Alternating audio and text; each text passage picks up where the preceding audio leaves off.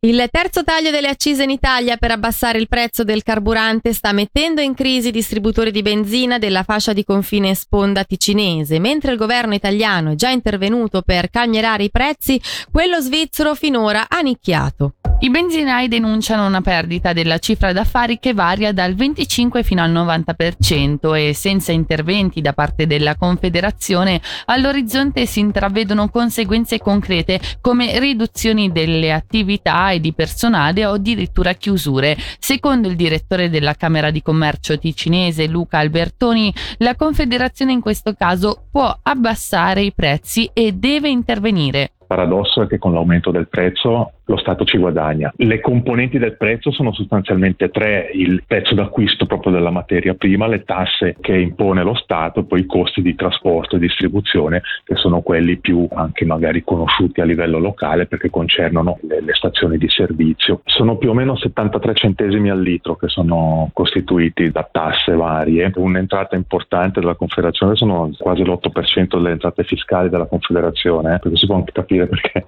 lo Stato è particolarmente prudente quando si tratta di intervenire sul prezzo della benzina. Il paradosso è che se la benzina aumenta lo Stato incassa di più, perché al di là di quelle che in Italia chiamano le accise, noi chiamiamo le tasse, eh, che sono fisse, c'è una parte variabile che è il 7% di IVA incassato sul cumulo delle tasse e sul valore della merce vuol dire che tu paghi una tassa sulle tasse. Questo è stato oggetto di un atto politico a livello federale proprio per cercare di togliere questa cosa che sembra un po' anacronistica, un po' paradossale, che potrebbe già permettere di togliere un eh, certo carico di costo dalla benzina. Ecco, purtroppo i tempi della politica svizzera sono un po' diversi da quelli di altri paesi e credo che l'idea di togliere questo balzello sia più che giusta. Tant'è che il problema a questo punto eh, si ribalta. Parlando proprio dei distributori di benzina, e parlo della Svizzera italiana, soprattutto per chi opera nel sottoceneri, nelle fasce di confine proprio per la concorrenza italiana a fronte eh, di questa variabilità del prezzo e della volatilità anche dei clienti che vanno in Italia rimangono dei costi fissi. Eh, certamente questo è un tipico problema delle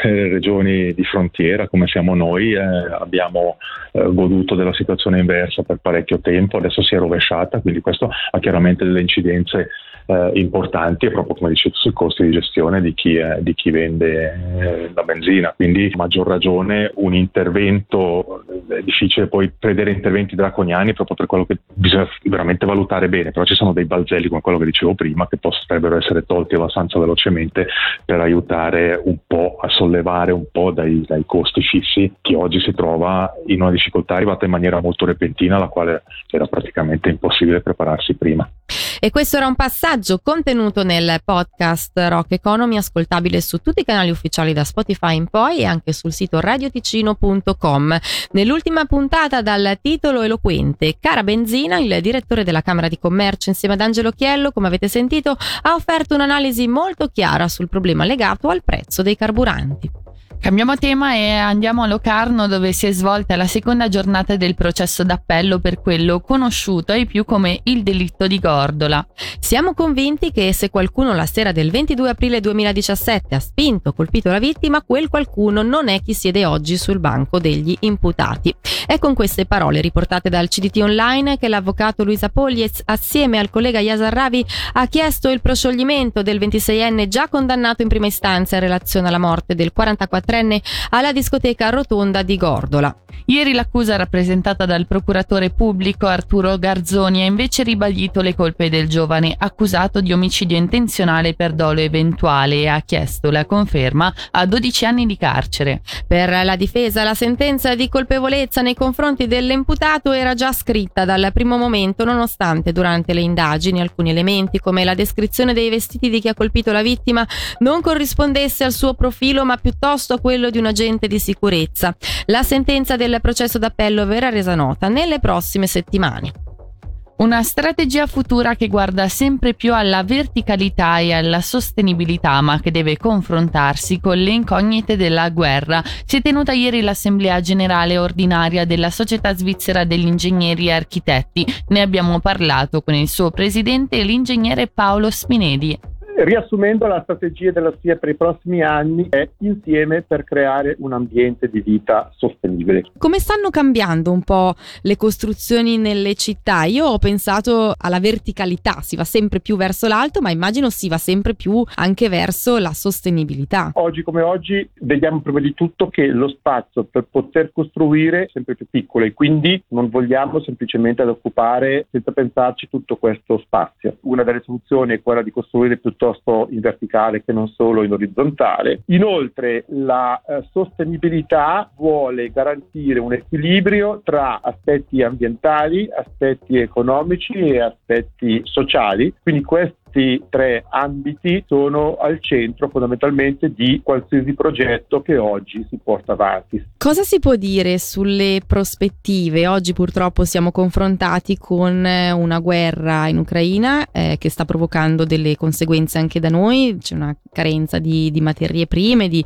di, materie fondamentali nelle costruzioni, che, che, come ci si pone di fronte a, a questo? Sintomi di questa situazione li cominciamo a vedere sui nostri cantieri. Per il momento forse non tanto la mancanza di materiale quanto piuttosto un aumento dei prezzi, visto il generale aumento dei prezzi delle materie prime piuttosto che eh, dei carburanti. Se la situazione si dovesse risolvere abbastanza in fretta, probabilmente grandi problemi per il futuro a medio termine non ne vedo. È certo che se questa situazione si dovesse protrarre ancora per un lungo periodo, sì, saremo confrontati anche con mancanza di materiali piuttosto che eh, forniture in ritardo. È molto difficile oggi poter, credo un po' per tutti, predire quale sarà la situazione fra sei mesi o fra un anno.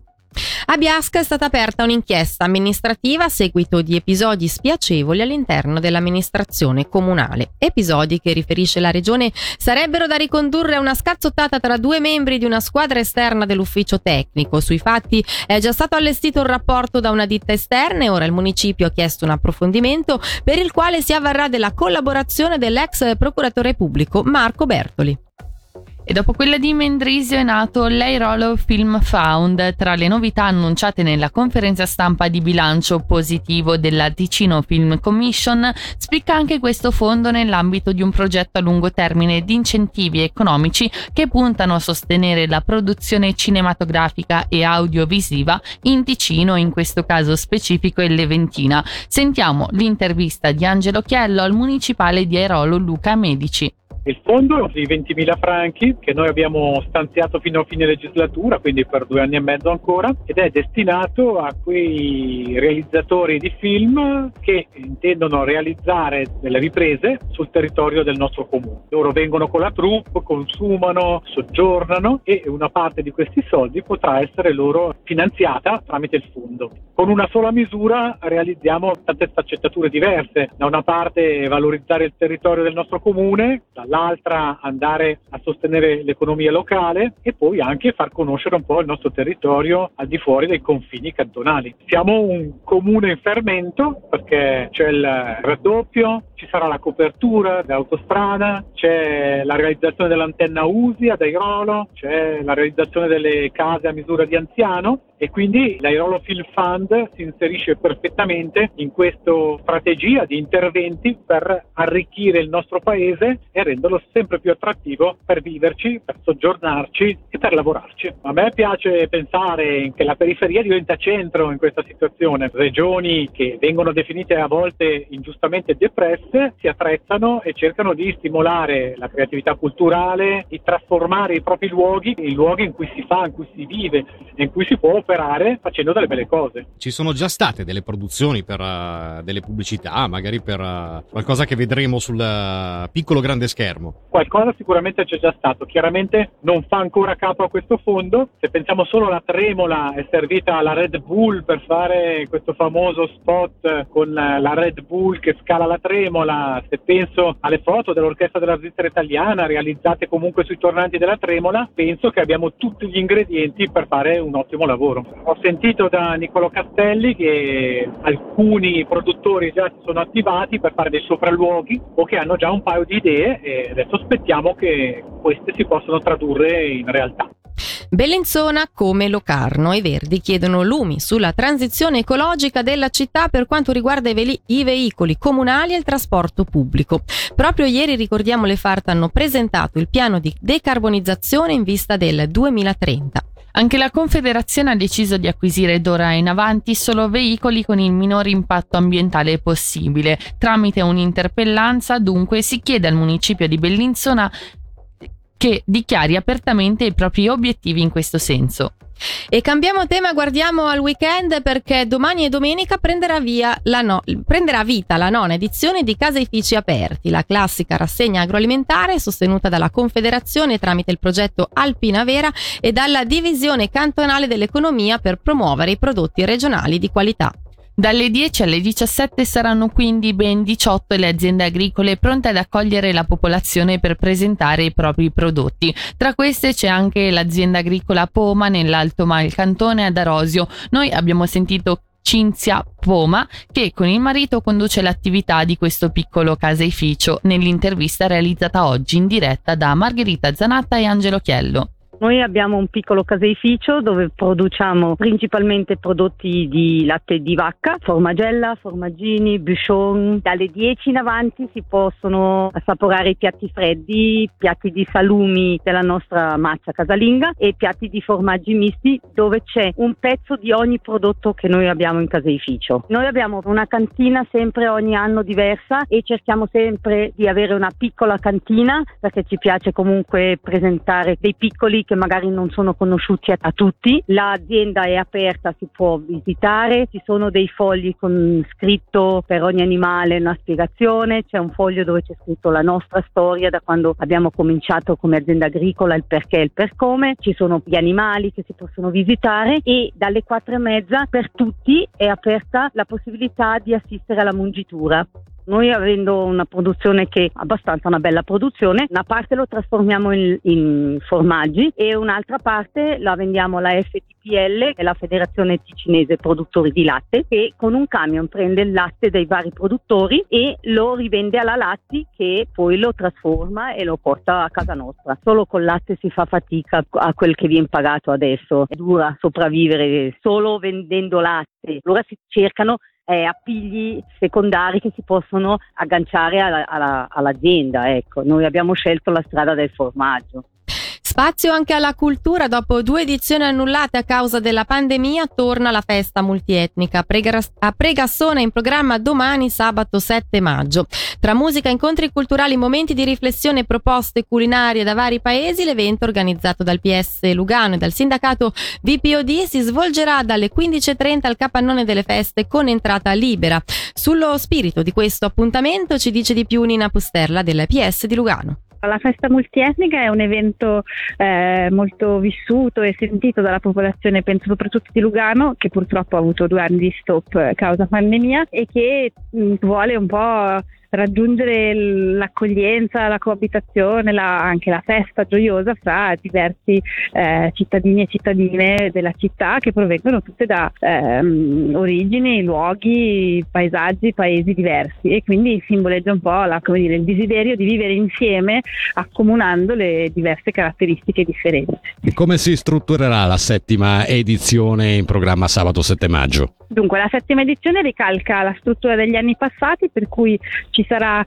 l'apertura della festa con un momento di incontro culturale, una specie di dibattito se vogliamo, che quest'anno sarà strutturato attorno al tema dell'accoglienza. Vedranno l'intervento di circa sei o sette ospiti da mondi diversi, si va dalla letteratura alla musica, uh, alle istituzioni politiche, al volontariato, alla scuola. Dopodiché ci sarà l'apertura vera e propria con le bancarelle eh, di cibo e di prodotti tipici di varie regioni del mondo e, e dopo la cena due spettacoli musicali, il primo quello di balli e canti popolari di varie provenienze e poi lo spettacolo di Rita e Joe che chiude la festa. La novità di quest'anno è che è prevista anche un'animazione per bambini ehm, un po' nella prima parte del pomeriggio che permette agli adulti di seguire più agevolmente il momento di incontro culturale mentre i bambini sono occupati. Chiudiamo con una notizia relativa alla 13 per permettere il risanamento dell'asfalto. L'autostrada verrà chiusa nelle notti tra lunedì 9 e mercoledì 11 maggio dalle 22 alle 5 tra gli svincoli di Mesocco Sud e lo Stallo in direzione sud. Chiusura che sarà poi replicata anche da mercoledì 11 a venerdì 13 maggio, sempre dalle 22 alle 5 ma in direzione nord. Il traffico verrà deviato sulla strada cantonale.